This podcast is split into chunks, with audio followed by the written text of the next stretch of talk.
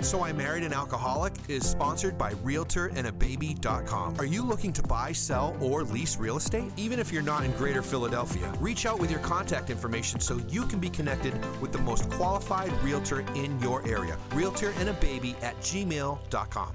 Ladies and gentlemen, derelicts, I was just gonna say alcoholics addicts, and not socialites, normal people. dumpster rats, everyone.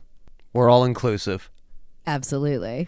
Welcome to episode 18 of So I Married an Alcoholic. I'm Chris. I'm an alcoholic. And I'm Megan, and I'm an alcoholic. Absolutely amazing that we've actually made it to the 18th episode. I know it's so crazy. It's become an adult today. It certainly has. So, congratulations on your age of maturity We will register it to vote. and send it to get Newports. Do you remember your 18th birthday, honey? It can also fight in the war. Yes. I do remember my 18th birthday. Tell us about it. I went to the titty bar. Did you really? Of course. Do you have to be 18 to go to the titty bar? In, uh, well, definitely in Massachusetts. Uh, obviously, you can't drink, but you can still go see the titties. Oh, that's good. Because I don't think a lot of people are going to the gentlemen's clubs, like, Sober? to have a soda. well, you would have to now. Is that why you don't partake? That is why I don't partake, and because, of course, I'm like madly in love with you, blah, blah, blah. stroke, stroke. Uh, but yeah, no, I, I went to the titty bar. Um, I don't think I went with my dad, but interestingly enough, somebody that worked at my parents' bar slash restaurant also moonlighted as a stripper. So Nice. I got to see her coochie mule. That's a little bit um okay. And then you went to work with her after school the next day. Yeah. That makes sense. And it wasn't awkward at all. I'm sure not. I was like, hey, I've seen your veg. Better than in the storage closet, I guess, at work. Now go grab a case of Bud Light and throw it in the fridge. Oh, okay. Uh, what can I say? It's fine. I mean, I don't care. I, I Do you? believe I believe it's a rite of passage. If Mac wants to go to the titty bar on his 18th birthday, I will gladly take him. I see no issues with it. Okay. Do you think Big Jim took Little Jim? I don't. I do not. I do not think that happened. Again, as we've discussed many times before, we came from very different families. we'll have to ask him. It's uh, just one more shining example. Have you been to the titty bar since with Dick? Ah, probably. Okay. You don't remember it. I, it's not that I don't remember it. I don't necessarily think it's like a huge deal. No, I actually don't either. You know that doesn't bother me. No, and it, it, like I know guys that spend a lot of time and of course money obviously goes hand in hand with time at the strip club. Mm-hmm. But it's just not my thing. No, I know. That's probably why it doesn't bother me. It probably would bother me if you were spending your time and money there. Of course it would. Yeah, but no, I'm like, take your clothes off, girls. Have at it. My husband doesn't like going, so I'm good. Yeah, not uh, not only am I not a boob guy, but interestingly enough, strip clubs are not one of my leisure activities. Shocking. I'm not an athlete. I don't like throwing anything, and that includes dollars. Insults. You like to throw insults. I do. I like to hurl insults. it's a lot less physically taxing. Uh, what what were we going to talk about? Oh, so in an epic parenting fail on my part. I wonder if I know about this. No, of course not. Okay. this is going to be interesting. Remember we talked about surprising me on air? It's not on air yet. Okay. It's just you and I chit chatting Mm-hmm. in the boob studio. Anywho, a little bit of an epic parenting fail this past week. So I am super busy at work. Megan is super busy at work. I'm like stressed out to the max. Anyways, you know how we all enjoy a little CoComelon. Yes. So my uh, fun meter on CoComelon was pegged this past week. and I was really fucking tired of hearing Old MacDonald and all that bullshit. Yes. So I l- literally lost my shit. On CoComelon? There's there's literally by the way, ding ding ding. Yeah. Let's get that out of the way nice and early. And I decided that Frankie and I were going to do a little change of scenery Yes. And we decided that Andrew Dice Clay was going to be our nursery rhyme deliverer Oh. for an hour or two. How was it? Very interesting. Really? I don't think Frankie necessarily responded to the Dice Man as well as I did. She wasn't doing the dance. I think she was a little more freaked out, if you will. But uh, she did learn a couple of things about Little Boy Blue uh, and the old woman who lived in a shoe, well, that's excellent. who's apparently a straight up hoe bag.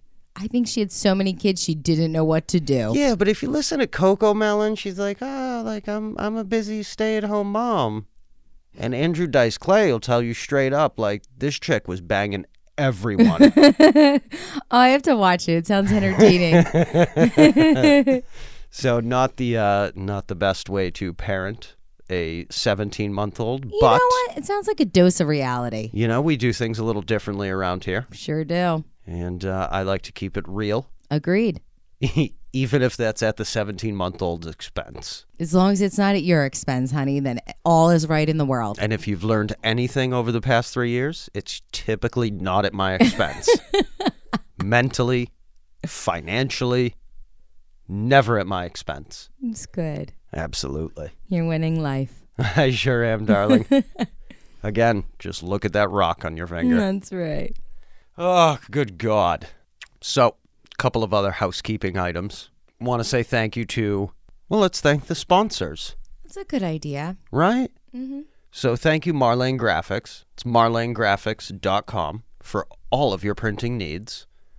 And also, Realtor and a Baby, realtorandababy.com for all of your real estate needs. Our next thank you goes out to all the listeners. Like, cannot thank you enough. Uh, the amount of feedback that we're getting, the downloads, we're continuing to see the numbers grow. And it's not just, you know, 500 downloads an episode. I mean, it's 550, and then it jumps to 600, and then 650 and 700. So obviously, we're growing, not to stroke my ego too much, but it's awesome. It is awesome. I mean, I think that we would still do this, maybe, if we had a hundred people listening on a weekly basis. But the fact that we're obviously appealing to an audience and we're getting a ton of feedback on the So I Married an Alcoholic Gmail, also on the Instagram, which is So I Married an Alcoholic. And then we just started the So I Married an Alcoholic Facebook page. I mean, within the first week, we're at like three or 350 follows. Yeah. Like, that's amazing. Yeah, it's really pretty awesome. So thank you for listening and tell a friend or 27. Spread the word. That's right. And make sure you follow us. Make sure you like us. If you're listening to us on iTunes or Audible or any of the other podcast streaming services that you can leave a review, hit five stars and leave us a review. Yes, It- please. It, takes literally 30 seconds of your life, and it means a lot to us. it really does. And we really appreciate it. So tonight's going to be a little bit of a different episode or a little bit of a twist on things. Ooh. So we've been starting to get a lot of emails pertaining to I don't know, more of the the story behind the story, if you will. Yeah, it's funny. Um, the one email we got when I went to write it back, I was like, oh, that's funny. I guess we've actually never really told our stories because we were there. We know what happened. No, in that first episode we kind of gave eh, more of like the the quick 6-month clip. Yeah, of our story, Right. you know? And No- that was just recently. Yeah. And I mean, that was the story of our relationship, not necessarily the story of our lives prior. Um, and not that we're going to sit here and tell the whole life story, but we were thinking, well, you know, answer some questions and introduce some of those parts in. And we're also, uh, well, I don't know about you, but like I'm definitely thrown off a little bit because we've printed out, you know, 15 or 20 of the emails here and wrote down some questions that we're going to answer tonight. But, anyways, long story short, the lights are on in the studio. Yeah. And I, as you know, I'm an ambiance kind of guy. I like a dark room personally. That's why we only make love at night. I agree. I know. I, it's funny when Chris like grabs me in the kitchen. I'm like, um, it's 11 a.m. The sun is shining. This is not going down. There's also no blinds in the morning room. That's also very true. The neighbors can see. We apologize. I'm like, Ani, I got two inches of fury. The neighbors can't see anything. Trust me. Oh God! Except my tits dragging along the ground behind me.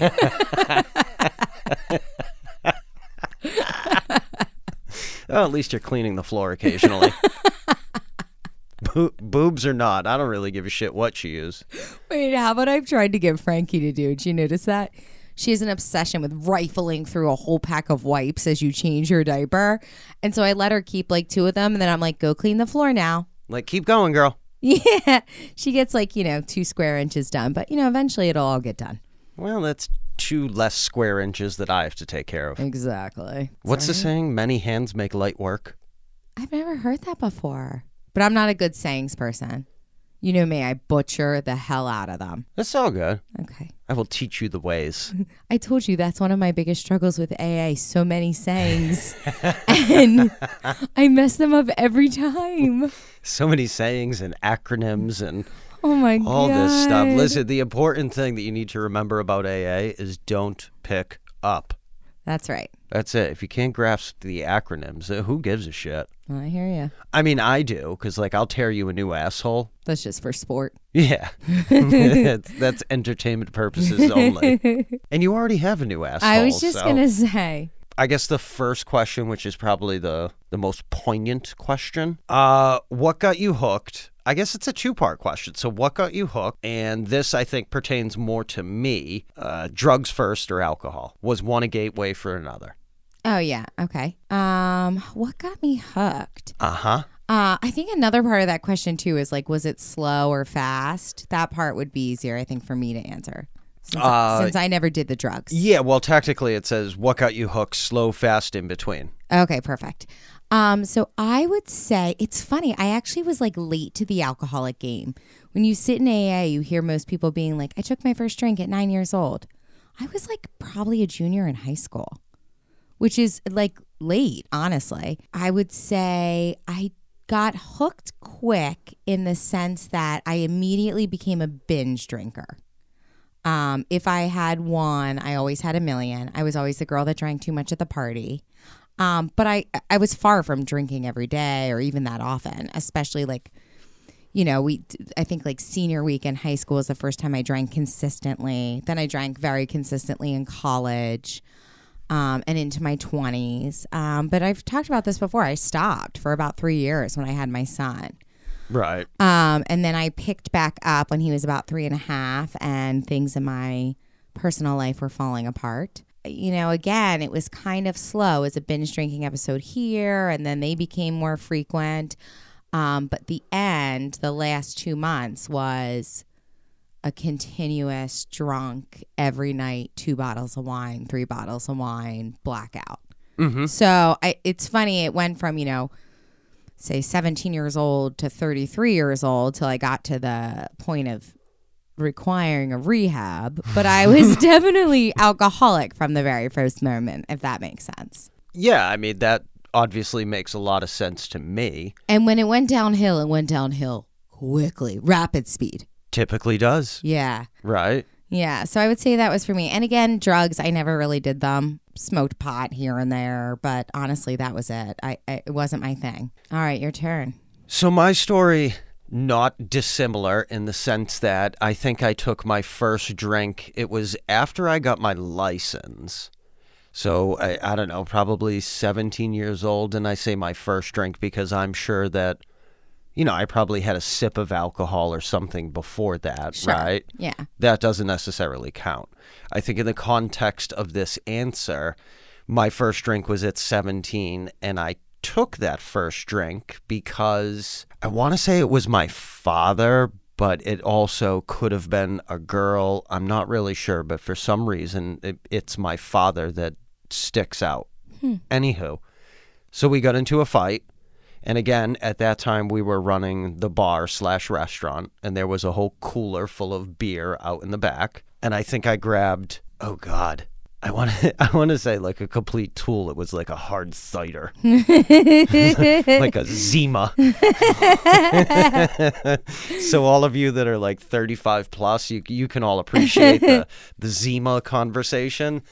But anyways, a couple of sips into that Zima, my problem went away. Like I was no longer concerned with what that fight was about or how I was feeling or anything outside of.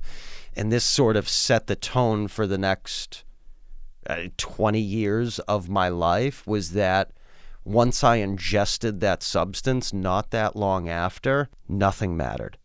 That substance became the solution to all of my issues. Yeah. And then I took my first, I think I started smoking pot probably a couple of years after that. And I don't, I mean, yes, uh, pot, weed, marijuana is a drug. I don't think, uh, well, I shouldn't say that I don't think. Uh, I, I mean, I'm totally going to belittle the people that went to rehab because, like, they smoked a lot of weed. Matter too. You know, smoked a little pot here and there. And then I think when I was about 19, maybe it was a little bit earlier than that. Again, I, I don't. I don't necessarily remember dates exactly, but I want to say it was around that time I took my first Percocet. And Percocet was the love of my life. That made me feel so amazing. And it took away all of my issues and my struggles and my worries and everything else that I was dealing with at the moment. And the Percocet was a slow hook for me.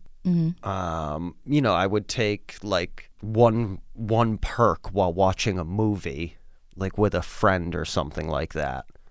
And then of course, like anything else, it escalates, right? So probably six months into that, you know, I was taking two or three. And then two or three wouldn't work, and then it turned into ten. And then that wouldn't work, and so on and so forth. And then probably I don't know, maybe about the time I was 25 or so, I think Oxycontin became a big drug up in Yeah. like my area. And that's when things went or got out of control very quickly. Yeah. Like that was the first time I was uh, dope sick. And like I knew early on that there was no control. But I think when I stepped it up from Percocet to Oxycontin, I think that's when I knew that there was just there was no turning back. That's when you lost all control. Like yeah, like I couldn't just take a couple one night and then wake up the next morning and be fine. Like that's when that drug started to consume me, if you will, right? yeah. And then that, you know, obviously spiraled out of control very quickly. Yeah. You know, many rehabs. I, I've been to rehab. I think we s- talked about this in the first show. Seven or eight times total. Yeah. When was the first time you went? Kind of counts, but it kind of doesn't count. So the first time I went to rehab again, I don't remember exactly how old I was, but again, it was probably going to be somewhere around that 25, 26 year old mark, something like that. And I walked into the rehab and I was, I think I talked about this in the You first did, episode. yeah. Like I was, you know, dressed in my business suit and like I had all those hallmark signs of a, of a drug addict, but I didn't look like one. So you walked yourself right out. And to me, that was all the convincing that I needed. I was like, well, I mean, if I don't look like these people, then I'm not one of these people. Yeah. It took me a long time to realize that I don't look like those people, but I am those people, Yeah. like through and through. I think that's one of the most amazing things to um, with AA. There's so many different people from so many walks of life, but every single person is like at the core exactly the same, if that makes sense. I mean, yeah, you're absolutely right. And again, it took me a long time to realize that. And I think that's one of those hallmark signs of the alcoholic slash addict is the denial piece. Oh, definitely. I think a lot of people, you know, think of denial in terms like, oh, you know, I'm okay. Like I can control it. Like I didn't have any issues understanding that part of it. I knew I wasn't okay. Mm-hmm. Almost from, you know, the first couple of weekends that I started to use opiates, like I knew I was not okay. I knew I couldn't control it. I knew that it was like too good of a feeling for me to turn down. But in terms of the denial aspect specifically, even considering all of those things, I can't control it. You know, uh, I'm okay, blah, blah, blah, whatever else I told myself to convince myself that I wasn't an addict. Like me rationalizing it was like, well, I don't look like them. Yeah. I didn't grow up in those neighborhoods. Like, I'm fine. Yeah. So that for me was like the denial portion of it, right? I remember sitting in rehab and it was funny. It was like there was this kid there and he was young and he's like a little rough around the edges. Actually, he's doing exceptionally well, which is a whole nother story. But he we're sitting there and there's a bunch of people and he said something like made some comment like, Well, maybe if I went to fancy schools and got a degree, I'd be fine too. And I was like, I mean, we're sitting at the same table. you know what I mean? I got all the degrees, man, right here at the table. That's, I mean, that's one of those things. It, drugs, alcohol does not discriminate. No, it doesn't. Doesn't care about your pedigree or how much money mummy and daddy have or where you went to school or what rehab you went to. It will, It'll easily destroy your life. yeah, like it will take you down. All right, so let me ask you a couple questions. First, Sure. Well, first of all, I'm super resentful right now because your answer is so much better than mine. I mean, they usually are. I know. I like. I just did like a little timeline. It was so surface. Well, I'll you have, know, Eh, to, I'll have to dive a little deeper at some point. as we all know, you have the real job in this relationship. so I just I do nothing but sit at home and you know watch Netflix and chill all day. So you know I have, t- I have time to research these answers in my brain. You've practiced. No. Anyway, so a couple questions for you.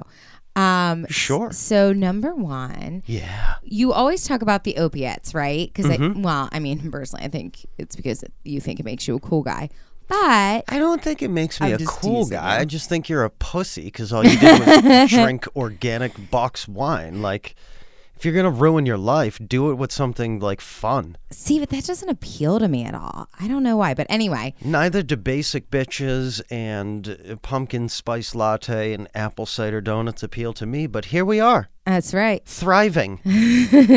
Ask the goddamn question. So anyway, at one point you had told me, and this was even just in passing, um, you had said to me something like, "Oh, I was another time I was in rehab," and that was actually just for alcohol that time.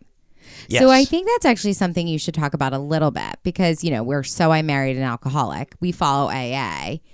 Um, I think you hang your hat on your issue being opiates, but there was definitely an alcohol problem. Would you say? Oh, absolutely. Yeah. I mean, I've, you know, like the typical alcoholic, I've gotten a DUI. Uh, I was outside of my house, sitting in my car. There was, not that it's funny, but I mean, it kind of is funny. But when I got arrested, there was something like 200 something. I, I believe you people in this area call them airplane bottles. Where I'm from, we call them nips Oh yeah. but I believe that's also a, a slang for Chinese people. So I, I think we have to steer away from that. Take that part back. Go on. Okay. Uh, so yeah, no, I, it's not that I thought that I could control alcohol more. It's just that I believe at that point in time I was clean from opiates for I, I want to say a year, and alcohol seemed easier to control mm-hmm. because it was more socially acceptable. Sure. So you were just the drunk fun guy then at the bar. Nah, I never went out to the bar. Oh, really? You were an at home drinker all the time. At that point, yes. Oh, it's interesting. Oh yeah. Where were you living? I was living with uh, my brother Rick up in North Jersey. Oh, okay. Yep. I'm, I mean, is it wrong that I don't know the answers to all these questions? No. No. I mean, I think we've shared.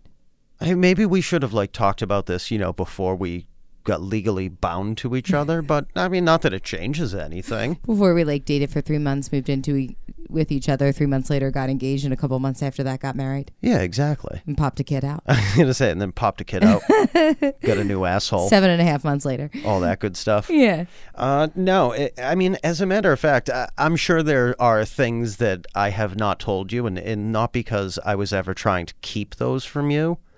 Um, I think if we're, you know, putting all of our cards on the table right here, I have probably been the most honest with you in terms of not sort of hiding like the highlights, if you will. Sure. And what I mean by highlights is like the really, really dark, bad shit that I've done. Yeah. You know, like you know all my demons. Yeah. As a matter of fact, I think I told those to you on like our second date because I wasn't really trying to like go anywhere with this. Really? Like hoping I would scare you off. What's your next question? Oh, I think I was going to talk about the pot. Mm-hmm. Because you used to smoke a lot of pot back then, you've told me before. And Love it's- pot. It's funny because we talked about that with like marijuana being legalized and stuff like that. Like, I like to smoke pot once in a while when I was in college, but that was never like an addictive thing for me. I never thought about it. It was one of those things like if it was at a party. And, you know, we were talking about it, and I was like, I could almost see the appeal. Like, smoke a little pot before bed and fall asleep. You know, not that we would do that because we live a sober life. But you had actually said to me when I said that, you're like, maybe you could do that. You're like, but I'd be like three days later doing bong rips in the family room. Absolutely, I would literally be building like a water bomb in the garage and then piped it all the way up to the bedroom because again, I'm just a sick fuck like that. But no, I cannot control. I, and again, I think I do this with coffee. Yeah, sure. I do this with cigarettes. I do this with Red Bull. I was never a recreational pot smoker. Yeah, it's so Ma- interesting. Maybe for like the first week, And then that was it. but again, I liked how it made me feel. Yeah.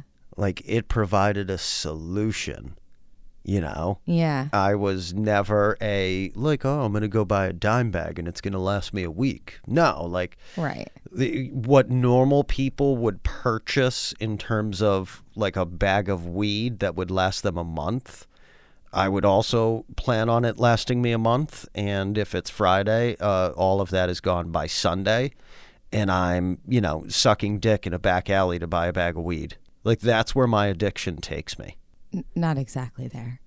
well, no. I would never suck dick in a back alley. I'd make him take me to the Ritz. so wrong. You're sick, man. But now I don't, you know, I don't do anything recreationally, which is again, I, I think we talked about this in that first episode. My stepmother, uh, credit to Jude, always used to tell me, like, why can you not just find some sort of outlet and apply yourself in the same manner that you do searching for the drugs, the alcohol, the next high? And I think I would never say that I regret like my usage.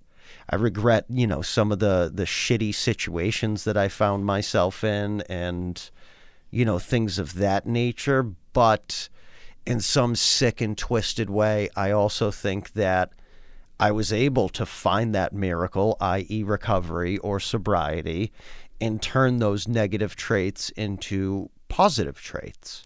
Yeah. You know? So interestingly enough, when I had my little three-year blip of sobriety, uh, which I wouldn't even call sobriety, I just wasn't drinking because it's not like I had a program or anything like that. Which is before you, you know, ride off into the sunset on your high horse over there. I, I do want to just say that if not drinking is good enough for some people, Oh, definitely, like that's fine. a hundred percent. You know, I come from a place of, and, and not that I'm trying to, you know, shit on you or rain on your parade or anything like that, but I come from a place of abstinence isn't enough for me. Right. Like I need to work a program. I need to try to the best of my ability to make amends and try to make up for some of the wrong shit that I've done in my life. Yeah, I agree with all of that. I need, you know, a higher power because I can assure you I cannot do this alone. Yeah. You know? No, I agree with all of that. That's All right, I'm sorry Not to where I was going at I'm all. sorry to actually. interrupt you. Go ahead. Thank you for your words of wisdom. My pleasure.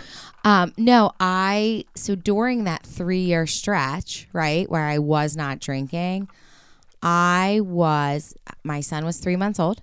I went back to school full time for my master's and still worked night shifts.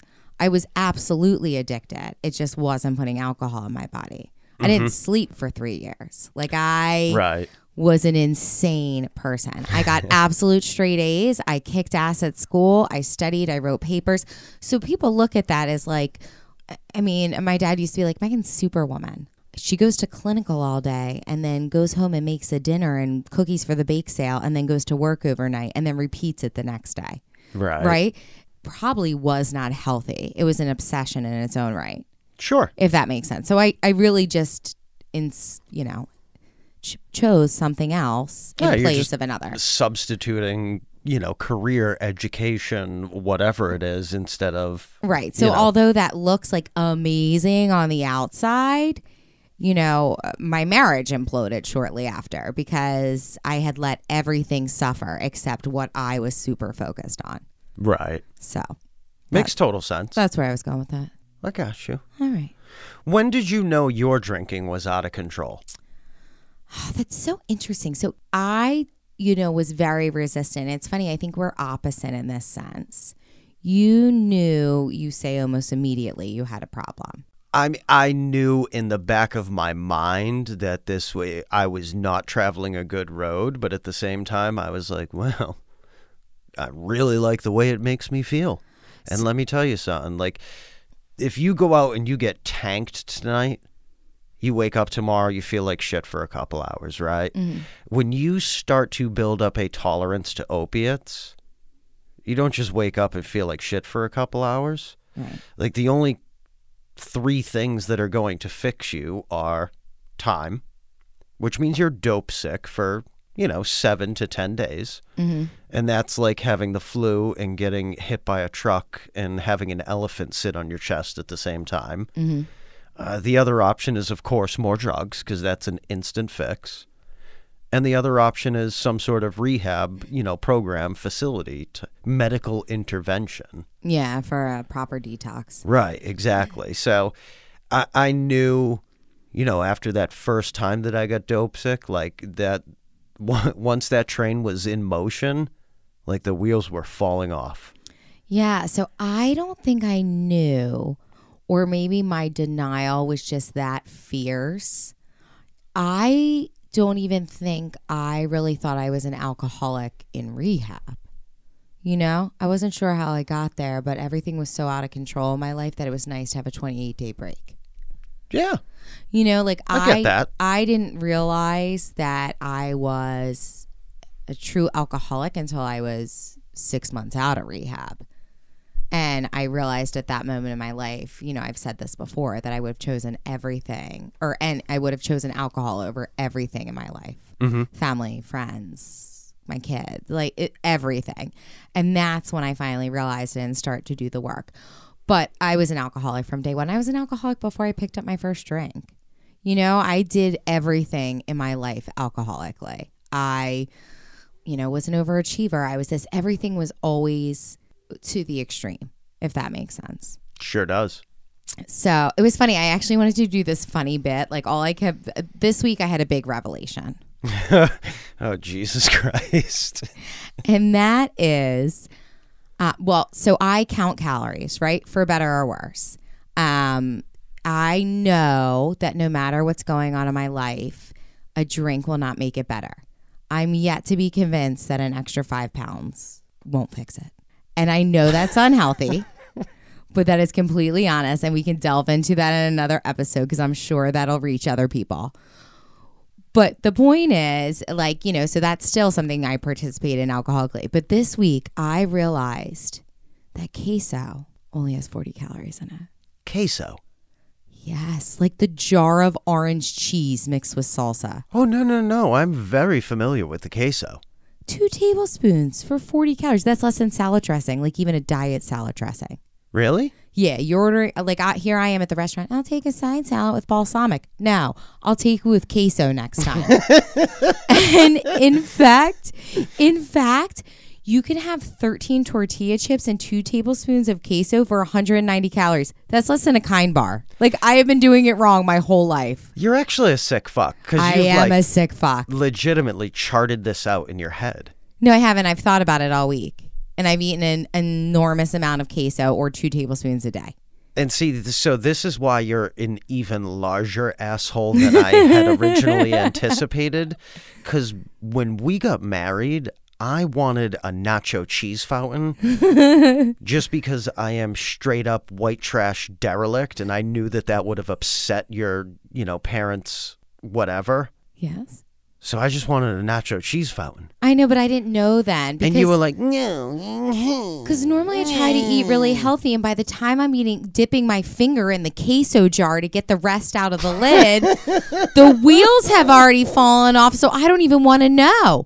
I finally looked for the first time the other day. My life has changed forever. So you're welcome, all listeners out there. There's no need for the light Italian salad dressing anymore. Queso's got your back. So I I look at while I appreciate the fact that there's only 40 calories and 2 tablespoons of queso. I don't live like that. I know. I live like an alcoholic and if there's a, you know, slight chance of me dying tomorrow, which, you know, let's face it, pack a day, unhealthy amount of caffeine, Yeah. it's not out of the realm of possibilities. If I want to have 17 fucking honey buns today, I'm going for it.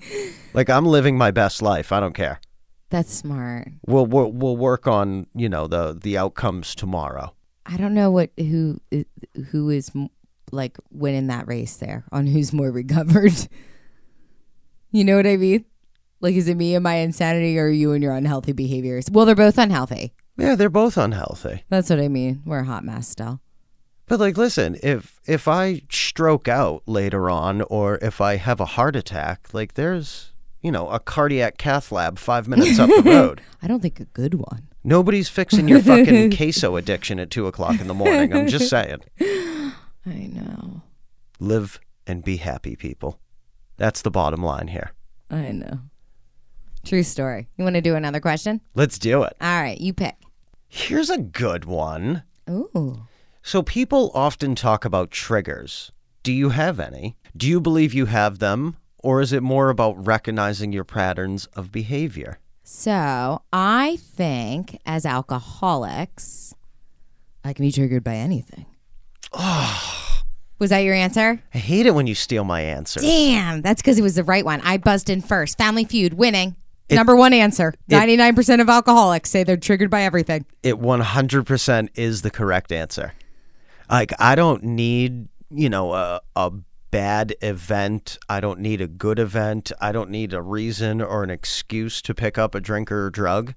Um, I can wake up in the morning and think to myself that the sun has risen today.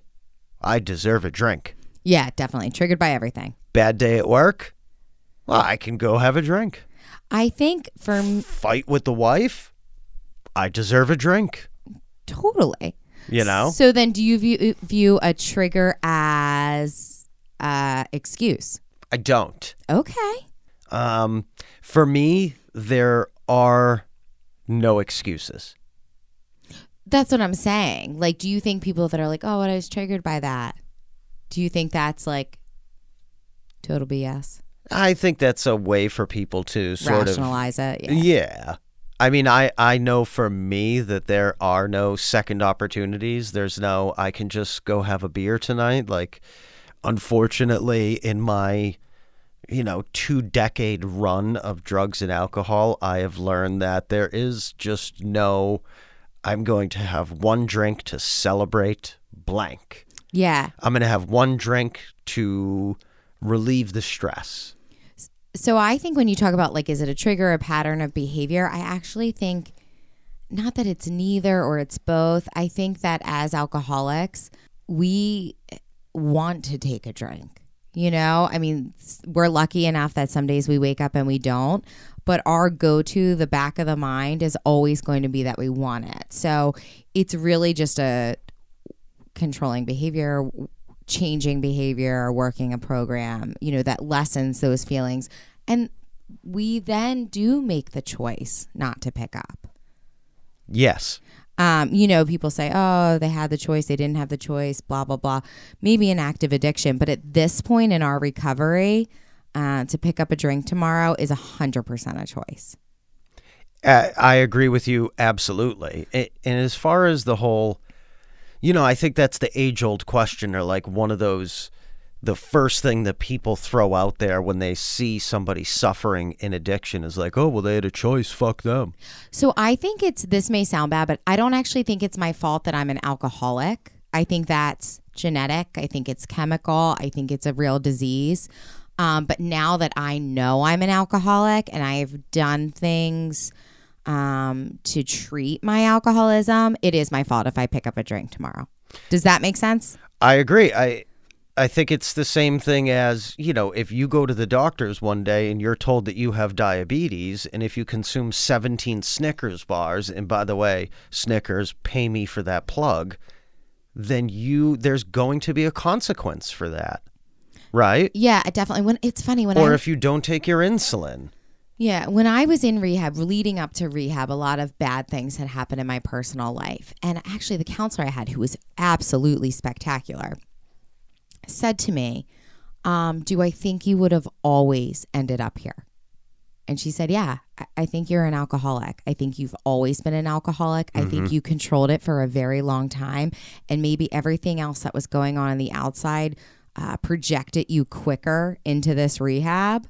Um, but you would have ended up here no matter what. You're an alcoholic. And I thought that was kind of like an interesting thing. You know, I didn't choose to be an alcoholic, but now I get to choose every day whether or not I am a practicing alcoholic or practicing recovery. I like that. Yeah. I think that's a great answer. Thank you. You're You're welcome, Did I beat you this time? No, you never do. Damn. I'm an, al- I'm an alcoholic. I thought you took question number one. Maybe I got question number two. Should we do a tiebreaker? or do you want Um, to say more about this? I mean, I I, I- don't want to beat the whole, you know, is it a choice thing or not? Uh, Yeah. Again, I think it's like anything else. Like if you choose to eat 25 Snickers bars every day, it's going to catch up to you at some point. The difference is if you pick up a Snickers bar and eat X amount of them for the next, you know, six months, are you going to gain weight? Sure. Are you going to like rob a bank because you've now sold every human possession that you've uh, accumulated for the past, uh, you know, however many years? It's possible. I mean, it is possible, but th- I mean, I think that's where the whole choice thing gets thrown out the window. It may be a choice to pick up initially. After a while, it consumes you in every way possible, and it does not become a choice. So, and we It becomes a way of life. Yeah, when you're in active addiction, Yes. absolutely. I think too, here's an interesting way to look at it. Rather than looking at it as triggers, I can see the pattern of behavior. Because before that first drink is picked up, and we've talked about this before, there's steps that happen before. And the so, relapse before the relapse. Yes. So mm-hmm. that is something that, and I think that we're trying to do as a couple too, is recognize that prior. There's things that I'm going to do that are unhealthy prior to picking up a drink. Like obsessively counting those calories to the point of no return. Like you know what I mean? There's there's things that I do beforehand, like my moods getting uh, more up and down. Like you know what I mean? And I think there's in that sense there's behavior, so you almost know it's coming. Yes, and I think that's part of the. Again, this is a young marriage for us. Yes. I mean, we've only been married for it'll be what two years in October. Yeah, crazy. Two years actually in a couple of weeks. Yeah. Happy two years, bitch. I know, we're almost there. Good for you. How about it? Anyhow, uh, You're definitely winning that one.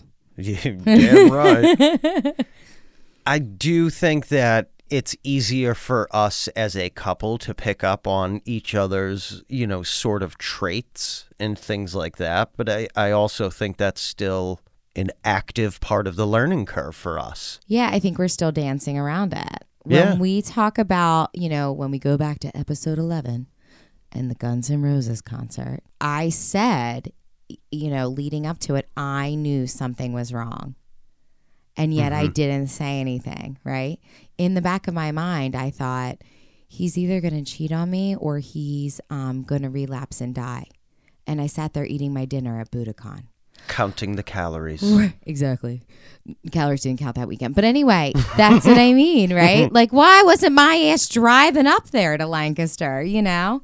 So I think that's still not that it's my responsibility, but I think in a way we are responsible to each other in that sense. I think to a certain extent, yes, um, because you know if if I, God forbid, pick up tomorrow, that drastically, I, I can assure you, things are never going to be the same. Because I'm I'm not going to go to the bar and, and have a couple of beers with the guys. Like I'm going to go trade in your car for a bunch of dope. Yeah. You know what I'm saying?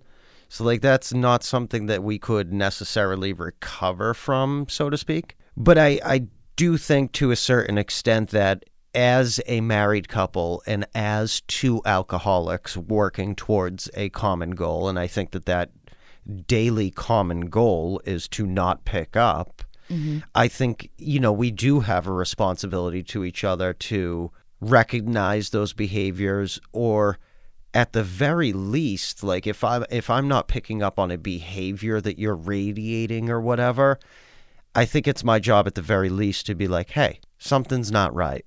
What's going on?" Yeah. And also, I think that, and not that I think it's ever gotten there, I think I've sort of tried to do this on a couple of occasions, but I am, again, not the best communicator. So I think it comes off as a, like more of me being an asshole instead of me just being like, hey, something's not right with you. Like, what's going on? Let's talk about it. Well, and I think too, so yeah, you may come off as an asshole with it, and so do I. Um, but I think too, we both need to work on individually getting better at receiving that too. Knowing that actually comes from a place of love and respect Yes. and not be super alcoholic defensive. Mm-hmm. You know what I mean? So I think that's a huge thing. Like, you know, I sat there eating my dinner at the Buddakan because I didn't want to deal with the fallout of calling you out on your bullshit. Little Miss Megan sat on her tuffet, eating her curds and whey. With the golden Buddha behind me. Along came a spider and sat down beside her. It said, What's in the bowl, bitch? Was that in your nursery rhymes you learned today? That was. Oh, that's good. I like it, hon. Yeah. So yeah, no, I agree with you completely on that on that or in that sense. Yeah. All right. You want to do one more question tonight? This is a little different, a little off topic. Oh. Your kids are adorable. Are you going to have any more? Fuck. No. It's interesting. I've been thinking about that a lot lately. That's concerning. Not in that way. Uh I mean our kids are adorable, but that doesn't mean the third one's going to come out as spectacular. No, it's funny. I was actually talking about this again today at work, and it. I think I can put my um, like alcoholism and recovery like in that space too. Like when I think about it, I love babies. I love babies. I love to hold them. I like them when they're little and they don't want to do anything but lay in your arms. I love babies. I don't think Chris likes them like that, but Nope. that's all right. And so every day that Frankie does something like new and adorable and uh, oftentimes annoying, I get sad because I'm never going to hold a baby again. I mean, so you can get a job at a nursery. And rock the babies. Um, there are many different places that you can volunteer at. Sure. It doesn't necessarily mean that we have to have another one for you to feel those sort of feelings. So here's where I'm going with it though. I actually think that it speaks tremendously to where we're at in recovery or where I'm at in recovery. I, this probably has nothing to do with you whatsoever. You don't want any more babies because like you're overwhelmed with just having one. Yeah. I have we have two healthy children. Ah. We are up there in age. Ooh. I had a very rough pregnancy with Frankie Yeah. and like uh, semi dangerous at times. Not for nothing, but I also had a rough pregnancy with Frankie because I had to deal with your bullshit for nine months. Let's not forget that. I was actually not that bad. Like you got a new You don't even know what bad like, is. Yeah, I got a new asshole. Let's talk about the day that you couldn't find your slippers. That and was a day. Legitimately freaked out on Mac and I, like I did. screaming, "Where are my fucking slippers?" I do, but that's not that bad. And you know me, like I, I'm not a. Well, let me help you find them, darling. I am more of a. Well, if you didn't live like a goddamn slob, you'd find your fucking slippers. I wasn't that bad. So we're not having another child. End of conversation. Okay, so I had good things to say about this. Go ahead. So, what I'm saying is, I think it speaks a lot to my recovery personally. Number one, I don't need to just accumulate babies to love me unconditionally. that is a sick thing, but true, Why don't we just collect more bird dogs? right? I well, maybe so you do still need the things to love you unconditionally, I guess. But I don't need that. Number 1. Number 2, I also can recognize our limitations. We have enough money, patience, time, space for the two kids we have. Barely. I think that one more child would rock this boat potentially to the point of no return. I agree with you completely. And I think the fact that we can work on who we are, still have time for ourselves and each other, because Chris and I, believe it or not, like spending time together, just us, Yes. and be able to be there to emotionally support just the two kids we have. Like some people can have four, five, six, seven kids and do that. We are just not capable. No, and and again, I agree with the whole limitations part. Like I do not have the patience to add another child into this mix. I also don't have the time, literally, Yeah. um, physically, mentally. I cannot handle another child. So I think that actually speaks a lot to our recovery, if that makes sense. At least to mine. I would I would collect babies to make myself feel good about myself. Otherwise. Yeah, no, I, I have a lot of pride in the fact that it took me 40 years and thousands of women to just create one child. So, like, I mean, uh, as far as I'm concerned, like, I've I've done well. That you've reached the pinnacle. Yes. I just, now, like you said, I, I don't necessarily think there's a need to rock the boat. And I don't know if that has anything necessarily to do with my recovery as much as it has to do with, like you just said, we are extremely blessed in the fact that we have two beautiful, healthy children. And we have the appropriate amount of, I'm just going to say resources. Like, yeah. I, I mean, it doesn't necessarily have to fall into, you know, a financial box or a time space box or something like that. Like, we just have the appropriate resources to dedicate to those two children. And there is absolutely no need to stress ourselves out even further. No, I agree. You know? I know. like we're in a great place and despite you know all of our quarrels and stuff like that i do think like what you just said throwing a third child into the mix would just be again something i don't think we could ever recover from No, and I think that like i think so that's maybe- a dynamic changer I think maybe that self awareness is important or speaks to growth. Uh, yeah, I mean, so yeah, maybe that is a part of the recovery thing because if I had met you 20 years ago and you were like, oh, let's have a third kid, I'd be like, let's fucking do it. I can do anything. I'll take on the world right now. And give me some cocaine. Right. you know? yeah. So maybe in that aspect, yes, it does, I think, speak to our recovery. Like we're starting to learn our limits. Yeah. Um, I also think that you know to, there's still a lot of growth opportunity Definitely. in in the limits column, if you will. yeah. We You get know? very close to the edge often. very close. I mean, that's you know that's just how we roll. All right. You got anything else? No, I think that went well. Okay. I feel we would be remiss if we did not mention that we are still on the search for the Sasquatch. Uh, Cockmaster misses you, Mr. Sasquatch. Absolutely. And again, I'm going to beat a dead horse on this one. If you would please just leave us a review on the iTunes or whatever podcasting streaming service you currently subscribe to. Uh, follow us on the Facebook page. Follow us on the So I Married an Alcoholic uh, Instagram page.